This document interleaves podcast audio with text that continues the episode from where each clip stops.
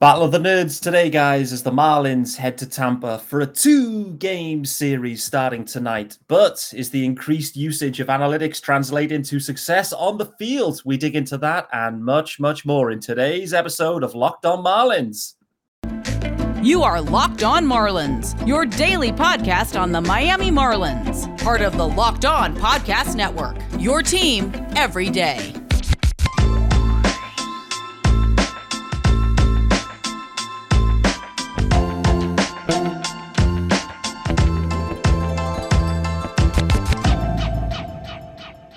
Hello and welcome to Locked On Marlins. I am your host, Peter Pratt. And joining me today, Joe Smoking Joe Frisaro is in the house. Joe, how are we doing? Peter, it is an absolute pleasure to be on your your show. Love the intro, by the way. Love the studio, and yeah. uh, and I and I just love the the YouTube aspect, I guess. Well, Joe, thanks so much for for the compliments. This is a new venture, no doubt, on the YouTube vibe. And there you go, guys. You've been following, you can get this pod anywhere, any podcast platform. But now, as Joe has teased out, get it on YouTube too. We're available on YouTube. Get yourselves over and subscribed to the brand new Locked On Marlins YouTube channel. Every episode is going to be dropping in there too. So if you like it YouTube style, get it in there. Also, of course, if you're if you're on Twitter and you like engaging on Twitter, get me on Twitter as well at Miami Marlins underscore UK. Joe, we've got a ton to get into here. It's pre-game uh, in advance of Game One with these with the two-game series with the Rays. I'm really looking forward to this series. Um, there's there's a lot going on. It feels right now with with both teams. But before we kind of dig into this series itself, what's your general vibe in terms of where the Marlins are at right now, quarter of the way into this uh, this 22 season?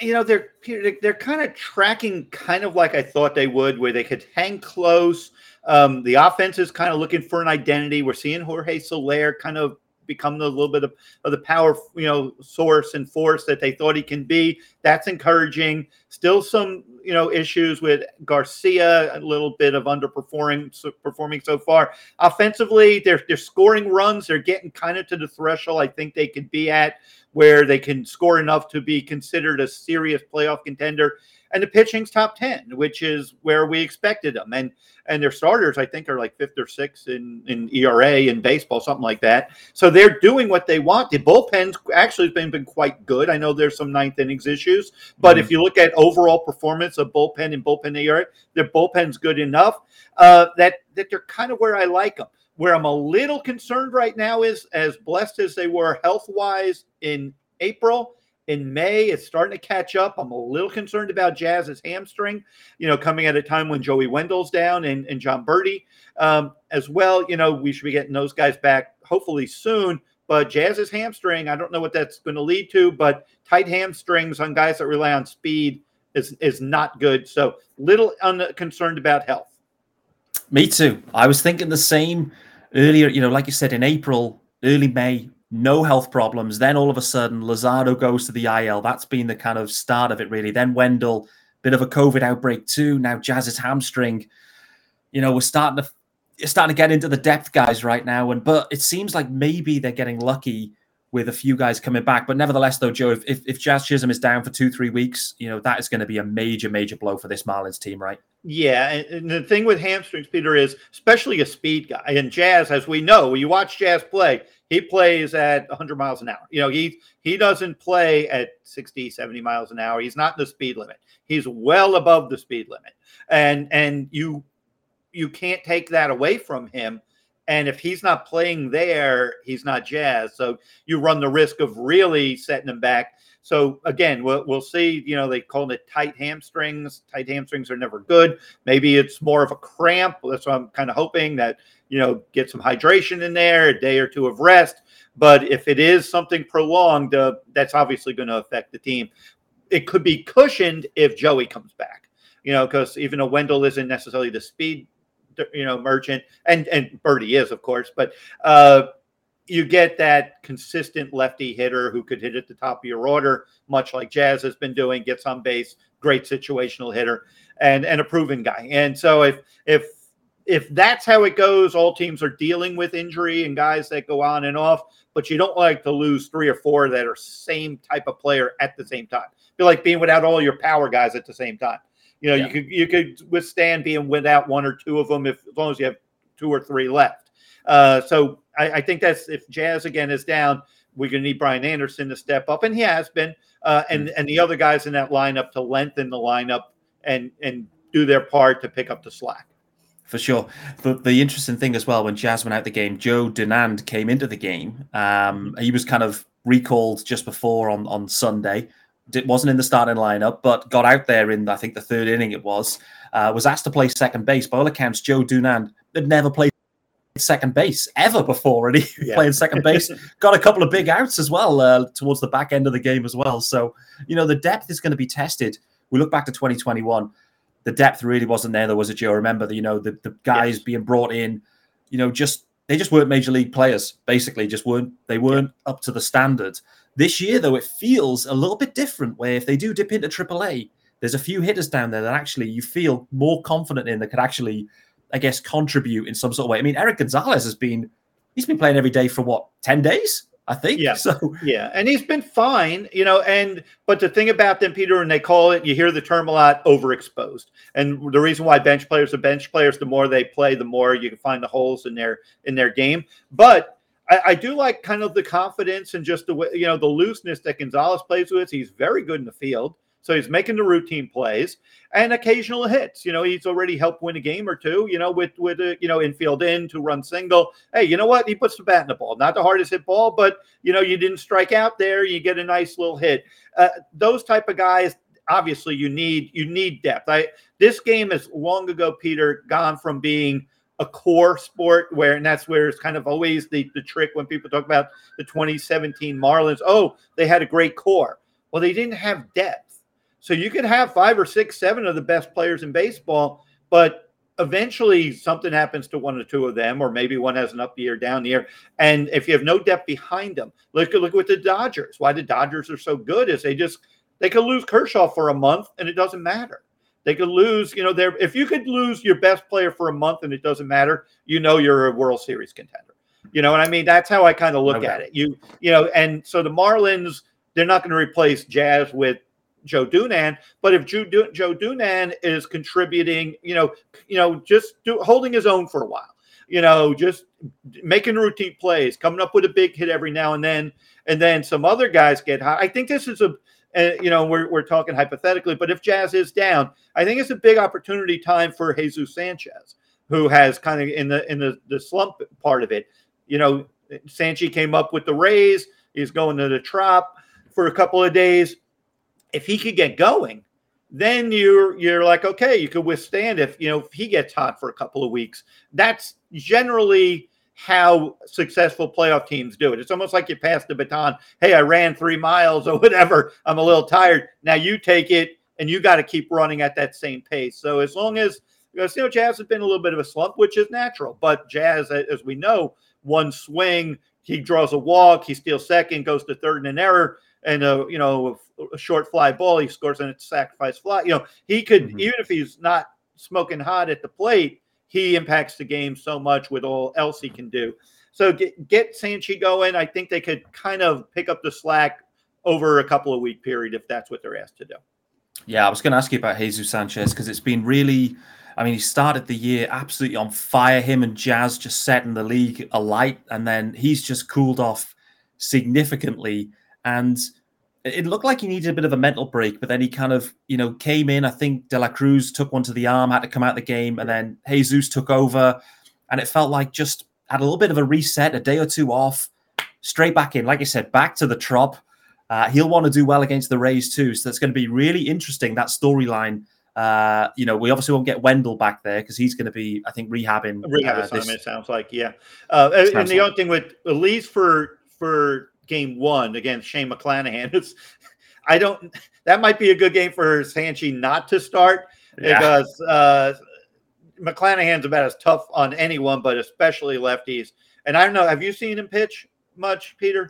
Not Shane much. I've McClanahan? se- uh, He's, in uh, he but he's, is- he's top notch. He's Right? your he's your word. He's stud, and he's a you know he's a South. He went to University of South Florida, which is in Tampa. So he's a Florida kid with a nasty, nasty slider to go with a hundred mile an hour fastball and and a changeup. Like he makes hitters. You know how when Luzardo is on and he gets guys swinging at balls in in the dirt or in the other batter's box, you know, McClanahan does that too. And so he's a really hard matchup for he's one of the best. And and you know, uh, I always enjoy watching him play, but that's a if the Marlins could somehow take one from him and a start for him, that would be huge. You know, big road win against a true ace. Um, but again, yeah, they just got to find a way. I thought I thought Sandy yesterday or or Sunday really was a huge, you know, to give the Marlins the nine innings because sometimes that alone that's you know for that's like the equivalent of a three home run game by a hitter the way it could spark an offense uh, what sandy did sparks rotations because it, it, now your bullpen had a day off you know you really you got back on track your ace did what he was supposed to do these are the fun parts of baseball i like to see i like to see how teams respond i like to see how players respond you know we, we throw the word ace around a lot and and guys have to aces do what Sandy did yesterday, you know, on Sunday. Yeah. That's what aces do. And and so I look to see who has it in them, you know, and, and I like to see when they're struggling who steps up or how a player gets out of it. And and the Marlins now what they're in 40 something games already. So, you know, they're getting to and they always say like Memorial Day, which is coming up here, is, is always kind of an early barometer. You that's like the first major mile marker on that you define a team you kind of become who you are about Memorial Day. And then you got another month or so to decide how far in it are you leading up to the, the All Star break and then the trade deadline. I really believe, as, as rough as it appeared and as frustrated as Marlin fans get, I, I posted it on my Twitter account yesterday the standings of, uh, of the wild card. You know, the with that those 12 teams they're big you know it, it's big that x six teams each league and they're even if they seem three, four, whatever they are under 500, they're right in striking distance of that wild card. Now, yep. seven other teams are there too, but they're there. You know, so it's it's for the taking, and and and the highs and lows are natural, and you know, so um, it, it should be fun. It should be fun. No doubt about it. I want to get into the game one pitching matchup very shortly because it is absolutely mouth-watering. Uh, before we do that, guys, reminder this episode is brought to you by Bet Online. Our partners at Bet Online continue to be the number one source for all your betting needs and sports info. Find all the latest odds, news, and sports developments, including this year's basketball playoffs, Major League Baseball scores, fights, and even next season's NFL futures. BetOnline is your continued source for all your sporting, wagering information from live betting, playoffs, esports, and more. Head to the website today. Use your mobile device to learn more about the trends and action. Bet online where the game starts. And Joe, where this series is starting is Pablo Lopez going up against Shane McClanahan. We've already talked about McClanahan. He has been sensational. Pablo Lopez going for the fish. This is an absolute elite pitching matchup. Pablo has been pitching out of his mind is I mean, his last start was is probably his toughest one, obviously. So he's going to look to bounce back. But yeah. Pablo Lopez, what a 2022 for him thus far. The other thing I wanted to ask you about too, the the Marlins ended up going to arbitration with Pablo last week, um, and Pablo was seeking three mil. The Marlins 2.45. They ended up settling at 2.45. So um, what I'm wondering is how can that affect the player where they have that kind of negotiation piece early on? Do, will it will it play on Pablo's mind? Anything like that? Well, yes, you know, I've been covering this sport pretty much embedded for 20 years. The arbitration process in the, the hearings are a pre um, season, off season, you know, part uh, part of negotiating tool. That you go to your arbitration hearing usually late January. Sometimes they push it to early February. You might miss a day or two of spring training because of the the lockout and all that went with it, they're doing the hearings in the middle of or the first 40 or so games of the regular season. So normally whatever bitter taste you had was in the off season. It's so this is uncharted for me. I, I, I can only speak for what I, my perception is. Yes, but Pablo's a professional and um, you know when you when there's a, a, the salaries are exchanged and nothing was agreed on, the the only choices are a high number or a low number, or you reach a multi-year deal. And the fact that they didn't reach the multi-year deal put it in the hands of the cases. And I believe the only reason why Pablo would lose a case is volume of work, meaning it's not a reflection on his talent or his ability on his highs. It's the fact that he he's had injury issues, mostly in second halves, that probably you know is the reason why he didn't get the, the salary he wanted to.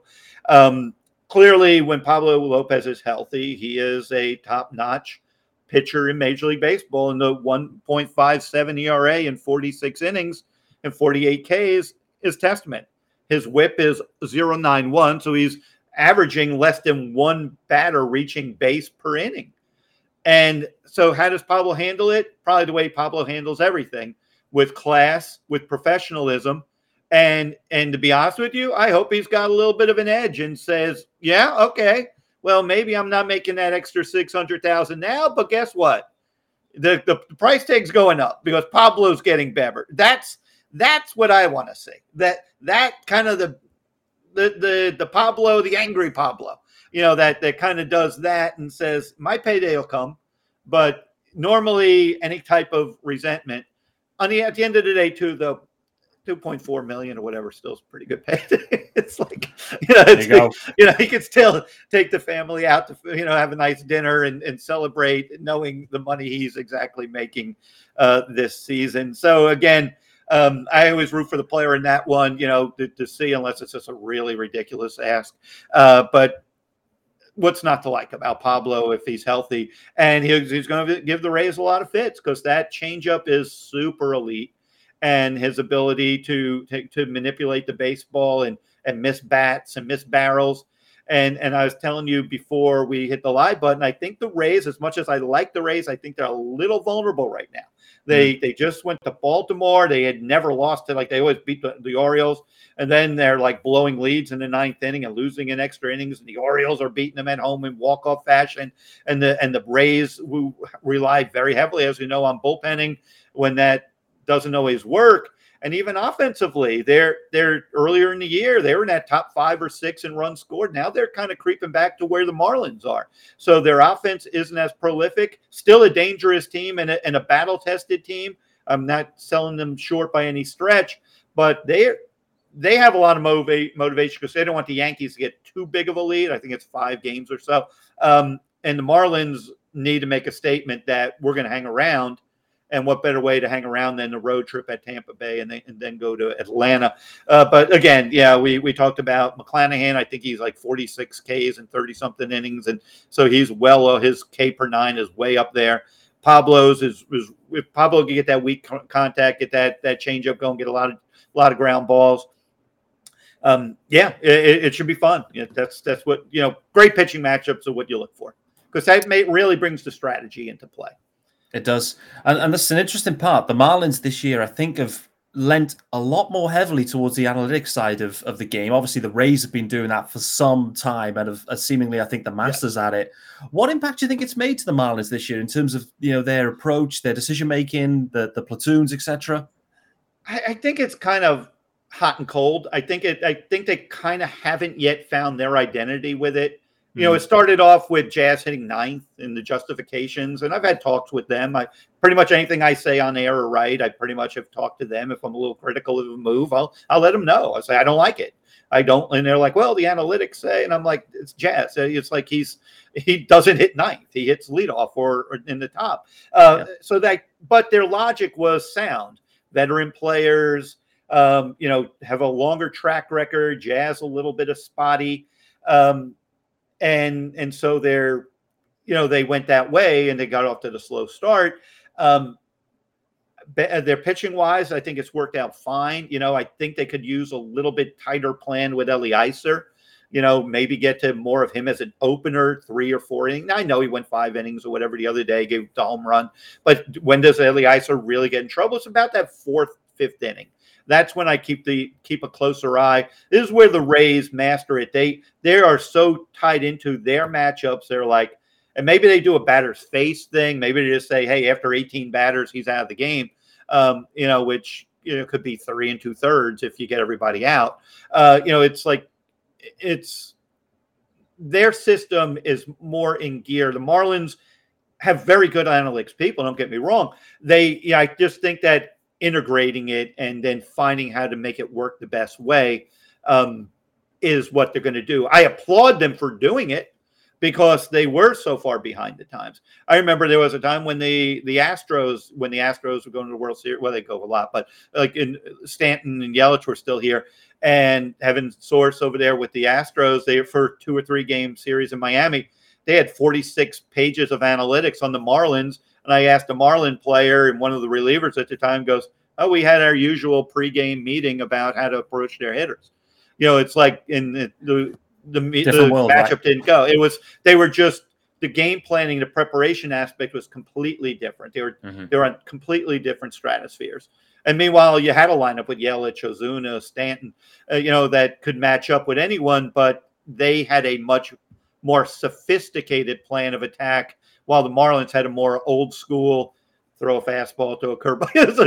you know, there's there's there's a lot to it, and uh, I know Mel Mel Stottlemyre Jr. He is very anal. He's kind of the perfect blend to me because you know his his dad was a great pitcher and a great pitching coach, and you know he came up and have his brother pitch in the big leagues, and you know and, and Mel has the foundation of old school baseball mm. coupled, and he he married them very closely together, analytics and how to miss bats and and really focus on swings and you know how a guy's swing looks and and all these ways of manipulating the baseball to miss barrels and and you know, the, he integrates that so well. So it's still a work in progress, but they're definitely on the right track in analytics. Feels it. You know, it, yeah. it, it, felt it felt a little bit. You know, there were some talking points coming up because of the use, particularly of you know a guy like Jazz, and it kind of got the the fan base throwing some questions out there. But listen, the Rays have shown the way of just in terms of how it can be deployed and utilized, and how successful you can be. You know, when you you use that you know the, the data the analytics to, to to get the right guys in the right spots at the right times and I think the Marlins will get there with it. It's just a work in progress for sure. Can, so, can I add one more thing, Peter, before absolutely. we get off analytics? Because I wanted to kind of make this point. Um, and a lot's made. I, I, tend to a lot of times, and I, I, you know, people know before I went independent and took my early retirement a few years ago, I had like 18, 20 years with with MLB.com, and was there at the launch of Statcast in 2015 and really pay attention to that hard hit in the and pitching analytics that really focus on that measures the tools of the player. You know, so I pay a lot of attention to hard contact and, and things. But I also, whenever we we try to overcomplicate it, I think a lot of people trying to search for answers kind of look at analytics. I think they sometimes misread them.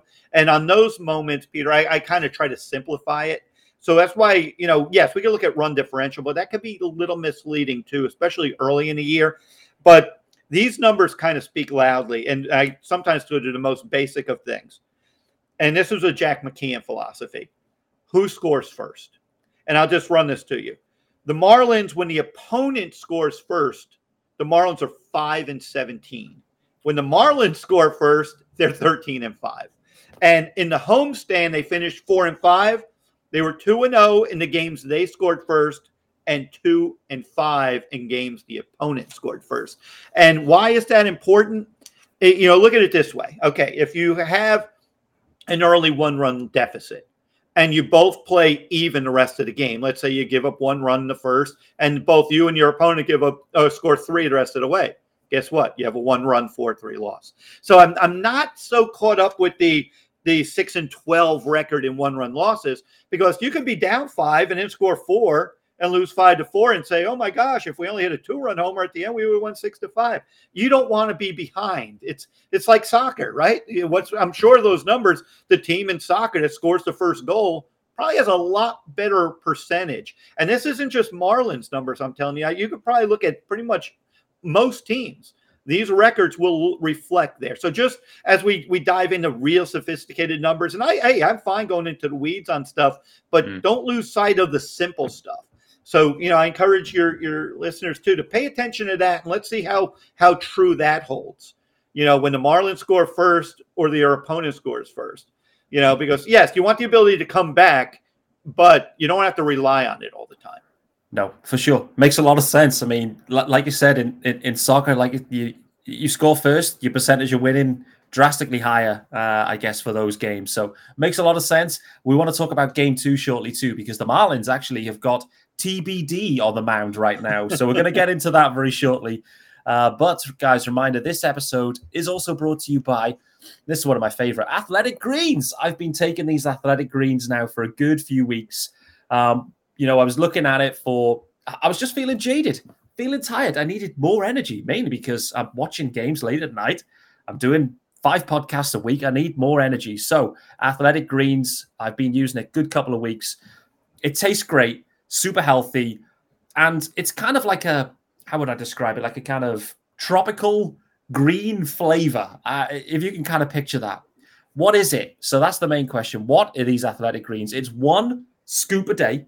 You put one scoop in, 350 mils of water, and it's 75 high quality vitamins, minerals, whole food source superfoods, you name it, it's in there. Athletic Greens AG1. So if you want to go and tra- check it out, get yourself over to athleticgreens.com. AG1 is the stuff. It is 75 high quality vitamins. Highly recommended. I'm feeling energetic. I'm recording three podcasts tonight. So that's how energetic I am today. So, you know, get yourselves over there. Go and check that out. Uh, it's been it's been working for me. Could work for you too. All right, Joe. So wanted to dig into this uh, game two matchup. At the moment, TBD is on the mound for for the Marlins, and I think that is very very intriguing because by the normal rotation, Sandy went Sunday, an absolute vintage performance from Sandy. Pablo going tonight on Tuesday, third start in rotation. Normally, Trevor Rogers, right? So, yep. what's going on with Trevor? Are they pushing him back? Are they going to maybe go with an opener? Where do you see this one going in game two? Yeah, that seems to be the indication. You know that you know with, with Trevor, um, you know he's he's not been as sharp, and you know, and so they they might see something a little out of whack, a little out of sorts that they, um, you know, just kind of push him to Atlanta uh, on, over the weekend.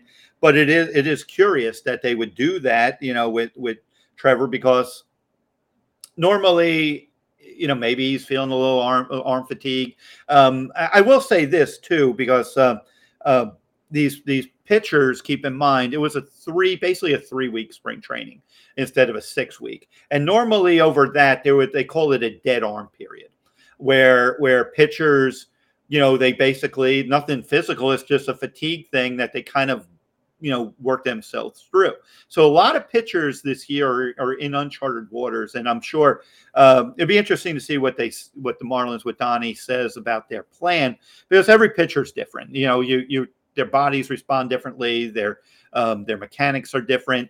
And you know, and Trevor's at 36 innings with 34 strikeouts, and we never in the 5.20 ERA in through eight starts. So he's not the Trevor that you know we saw last year, especially early. Um, and and even in spring, I was a little concerned. I know the slider is a pitch he's worked on. I'm not concerned about his health so much it was just the ball out of his hand, and it's just maybe my eye of covering the game forever, and then and then being reinforced by some scouts. The pitches didn't don't didn't have the life that they did last year when he looked like a real elite left-hander. Uh, it's that there's 96, but there's 96 with movement and late life and and just uh, you know just getting on the hitters. You could just see it. The ball just wasn't coming out of his hand as crisply. Now that doesn't mean that he's hurt you know, it just means there could be something slightly off. It, it could mean, you know, um, you know, bodies mature differently. Uh, you know, maybe he was a little heavier or lighter or whatever, because guys' arm angles change. There, there's a lot of stuff involved.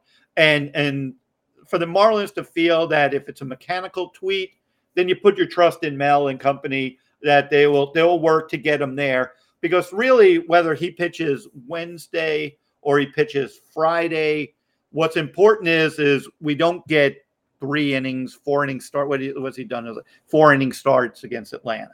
Um, it, his last three starts, four innings, five and a third, five. We need Trevor going deeper. You know, no doubt. You know, he's a potential top of the rotation candidate.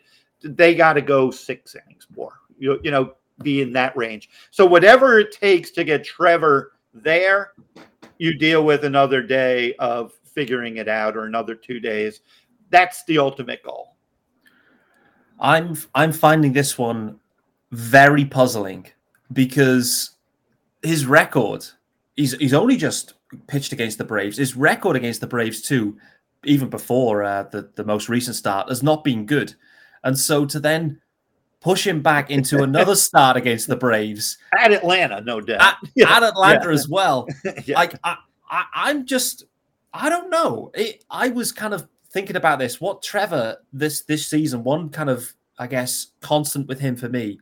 The first inning, he's really struggled to get going in that first inning. It's been really high pitch counts over and over and over again. Some of the, the games he's gone on the pitch well, others he's got blown up in. It's really been kind of up and down for him. I don't know you did a classic Peter Pratt tweet the next day or maybe that night when you said a couple of Braves, you know, a couple of Marlins were hit by pitches. And there, where's the outrage? And I kind of always look for an opportunity because it's more of a little jab at the their fan base to, no to weigh in. But if you look, this is this is real. This is where what you mentioned has validity. What has been the biggest fear by the Marlins when they play the Braves. Who's the first batter for Atlanta? I know. So where, where everyone watches the first pitch because the first pitch, if it goes up and in, everyone loses their mind. If it goes up and in and hits them, then the then the pitcher should be thrown out of baseball. Don Mattingly's the worst manager ever, and and there's suspensions and fines and and comments coming from the other dugout about these guys like I can't pitch inside, don't even try. Okay, if you go back and look at how Trevor pitched, this is the first game of a big series at home last weekend. He threw that first pitch to Acuna way outside ball one. And I and I went and I looked at let me see if I can almost find it. I don't know how if it'll translate onto um, here onto the video, but I don't know if people can see this. Ah, it's not coming in. Is it coming in at all? No. But anyway, there's like five or six pitches. I did the, the little map, the little heat map of the pitch yeah. to, to Acuna. He he saw six pitches. The the one close to him was three pitches right down the fat part of the plate, three pitches outside the strike zone. And what did Acuna do in that at bat? He doubled the left. The Braves scored three runs in the first inning of the first game of the series and the Braves were on their way. The, t- the tone was set that day. Yeah. And now we're asking Trevor to go to Truist Park. First batter you'll see is Acuna. Is he going to attack or is he going to be, I don't want any part of an, of an Acuna mess? And so that's my little. Well, I wish you guys would have seen that that graphic, but it was like, here, throw it in meatball territory, or throw it in a territory where you can attack the hitter you know, and and get him out or have your best way of getting him out rather than you know a more passive approach. So I in that regard I do agree with you. I and yes, uh, there also was an extra day because of the off day to do it mechanically. So it'd be interesting to see what the Marlins explanation is, mm. but I am I am kind of in agreement. You know, I think I gave my assessment. I think why they did it without you know hearing directly from them. But I do kind of agree that they could have probably fixed him, go against the Rays because he gives you your best chance. Uh, let's put it this way: to me, even a seventy percent or seventy-five percent, Trevor Rogers probably is a better matchup than a full bullpen game at Tropicana Field against a very dangerous Tampa Bay Rays team. Yeah. Just uh, one final topic before we round up here, Joe, and it, we're going to go back to Sunday's game. Uh, Sandy was he went into the ninth. He looked like, listen, I'm having this game. Bullpen, stay seated. Obviously, Aguilar dropped the easiest. Yeah, the, the you know when error on Aggie, uh, the the Braves started to get a rally going as they do and they can do. What we interesting part though, Anthony Bass started to warm up in the pen. Anthony Bass has been sensational in the seventh, eighth innings this year. Not really being uh, tried in the ninth. They've tried everyone but Anthony Bass, but looks like the Marlins were actually, if they needed him, we're going to go with a save opportunity with Anthony Bass again in the ninth. Uh, it's been a really puzzling year in the ninth inning. It doesn't hasn't kind of worked out. But do you see a realistic opportunity now where Bass maybe steps into that role again, the role you're supposed to take in 2021? That's uh, definitely a maybe. I would think also, just to say otherwise, potentially the matchup because there already was an out or so in the inning. Uh, maybe just usage of you know Bender's going earlier, so it seems more and more like it's Sulser's job. Uh, maybe Sulser also was down you know, and maybe it pitched a little bit. I'd have to go back and, and, and double check there. Uh, but but it is curious. I do think, you know, that Bass he's he's saved games. There's no doubt um, that you know why not. You know, you got you got to you you can't constantly have the same look if that pitcher is not getting the job done consistently. So I think a lot of it's mixing and matching. Uh, to the the Aguilar play though, it's like the frustrating thing was he did try to showboat with the he didn't just catch it, he had to catch it and grab it. And I know they're big leaguers and it's real routine and and Aguilar does so much good. Um, but what my takeaway from that was, Peter, and I, and I did tweet about it, and the way I phrased it was, and it's not just Ace, but a lot of really good players, they pick each other up you know, yes, no one felt worse than Aggie. You know, he he knows he messed up. Uh, obviously, he cost a pitcher ten or so more pitches. He cost him some runs. They all end up being unearned, but he created a stressful ninth that didn't have to be there. Uh, but that's what good players do. That's what good teammates. That's what aces do. You know, if a guy strikes out at a big moment, the guy behind him gets that two out hit now picks up the player because the player wanted to get the job. That that's the team aspect of it. Um, but yeah, the Anthony Bass thing again. Why not? You know, uh, you you go with the hot hand. If you don't have a true a uh, closer, and they don't, you go with the hot hand really intrigued to see the way the Marlins go with this one because it was not good with Anthony Bass in the ninth at all last year. any, other, any other inning, uh, it was fine. This has been the funny thing. It shows that you know those ninth inning outs are the toughest. I believe they truly are the toughest. It becomes a mental game, and I'm really intrigued to see. I know Anthony Bass will want to to be that man. I know he'll want to be that guy and deliver for the Marlins and the fans for sure. But you know, experience is telling us that it hasn't worked out. Be a little skeptical. Is that what you're saying, Peter? I'm a little bit. I'm skeptical, but at the end of the day, they've tried everyone else thus far, and they still haven't quite landed on a guy. What I did like a few weeks back, though, and I said this on this pod, uh, Cole Sulser uh, blew a game, and he was straight out and faced the media straight after. Yeah. And I love that from Cole Sulser. The fact that he was happy to come out and say, "Pitch location, it was on me. Game was on me. I blew it." I'm looking to be better next time. And I was like, okay, the kind of leadership role, kind of a bit like how Kintzler was in 2020, where Kintz yeah. wouldn't shirk. And I, I, like that from Sulser. So that was a little glimmer I, I, saw. And I thought, okay, this guy I think could be the right guy for the spot. I'm intrigued to see if they actually go and make a move in the in the in the trade. Um, you know, and Kim gets the phone going and gets a trade going as we kind of get into maybe you know into July. Yeah, into June, yeah, June, all bets are off. You start the and I feel they they know it they know what they, they need. And they knew it when they they put their their resource and i know it's just a topic that's out there. They put their resources in the Soler at the end and by the time that he signed they didn't really it's not even so much you didn't have some the money to go sign someone else. It wasn't the priority. Upgrading the offense was and yeah. really you had to kind of assess the market for closer or or high leverage late inning and it, it wasn't there. They did address it as the best they could with the trade which brought in Sulser. But they know, they knew from day one that by if they did their part and hung around and the opportunity presented, they'll trade for a closer slash late inning person. So that's why these are these are crucial. Uh, but yeah, they know they know that they this isn't ideal. Donnie keeps saying the same thing when he talks about we're going to mix a match and whatever, but that's all he can say. But it doesn't, you know, these every single one of those pitchers in the bullpen wants to roll. Yeah, they don't sure. want to be. They don't want to be. Oh, I'm up in the sixth today. Oh, I'm up in the seventh today. Oh, I got the ninth tomorrow. I got. They don't want that, and, and it's usually it's very. This sport is amazingly creatures of habit and routine, and and it seems easy that hey, just go pitch the eighth today. What's the big deal? It's just a big deal. You know, that's what it becomes a big deal because you know you know when the phone's going to ring. It's for you, not it's me, you, you. Who's gone? Who's gone? Okay, now I'm ready. You know, it's like it just it for whatever reason it.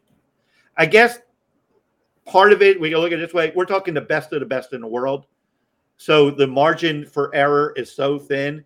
Mm. They're they're gearing up. They're they're looking at you. They're looking to see who's coming in. They got all their data on how you go. So that line is very thin.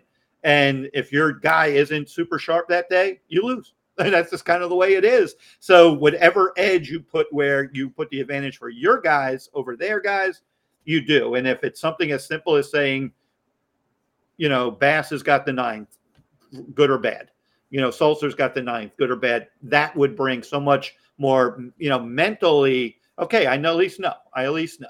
And then you got to follow it up with consistency. Yeah, you can't just yank them after one bad. Then everyone, then everyone's looking over their shoulder. And and if that happens, Peter, I trust you. It'll be a bad year. It'll be a bad year because then you that's when it snowballs the other way because no one's trusted. No, everyone's pitching tight. They, oh my God, if I walk this guy, I'm not. I'm going to get sent down or be demoted. So that's the danger of the mix and match philosophy. Agreed. One guy that I I think needs to be back and needs to kind of get back to form is Richard Bleier. I think he had a slow start last year and then he really was just elite for the majority of 2021. He's had a similar uh, start uh, year thus far. Obviously, had a, a, an issue with COVID, etc. He's working his way back. I'd love to see Bleier come in, just kind of he's a he's an older guy in the, in that bullpen and just add a little bit of consistency in there. And like you said, Joe, I think when we look back to 2020 when they had that great run, the bull uh, it didn't matter who, what the matchups were. It didn't.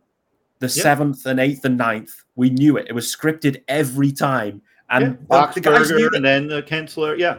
yeah. Yimi, Box, Yimi. Kintz. Yeah. Those three, bang, bang, bang. The guys knew it. Seventh inning, well, unless Sandy was going, it there yeah. wouldn't be a seventh inning requirement. exactly. but, to your point, though, it just adds the guys know they can prepare themselves mentally, physically to be ready for that spot because they know it's going to be them that's getting the call. So I think that that really would really add value. Does. So yeah, I'm with you. All right, Joe, we're bang out of time. Uh, for those that aren't watching this show on YouTube, and maybe they aren't, they may be listening, remind everyone where they can get you on Twitter if they're not following you already, which I'd be shocked yeah. if they would. yeah, thank you, Peter, and appreciate it. You can see Peter is my name, the at Joe Frisaro uh, account or at Man on Two ND, and um, and my podcasts also run on the uh, Five Reasons Sports YouTube channel as well as my at Man on Two ND. And I appreciate you having me, and uh, great podcast. Always catching up. You're the most passionate one out there and, and keep it going, Peter, and, and all the best to you, my friend. Absolutely. Listen, Joe, it's been an absolute pleasure to have you on Locked on Marlins. Uh, for everyone out there wondering about, well, Locked on Marlins, first listen of the day. What can I listen to next? Second listen, Locked on MLB podcast. MLB expert Paul Francis Sullivan brings humor, passion, and a unique perspective on every team and the biggest stories around the league. Follow the number one daily league wide podcast, Locked on MLB on Audacy app, YouTube, and wherever you get your podcasts. And that is myself, Peter Pratt, and the legend, the GOAT, Joe Frisaro, signing out for Locked on Marlins on Tuesday. Pablo Lopez taking on Shane McClanahan, an absolute stunning matchup in Tampa. Game one. Hopefully, the fish can put some runs on the board. Run support for Pablo, and I think the Marlins take this game one. We'll be back tomorrow to digest everything that happened in game one and preview game two.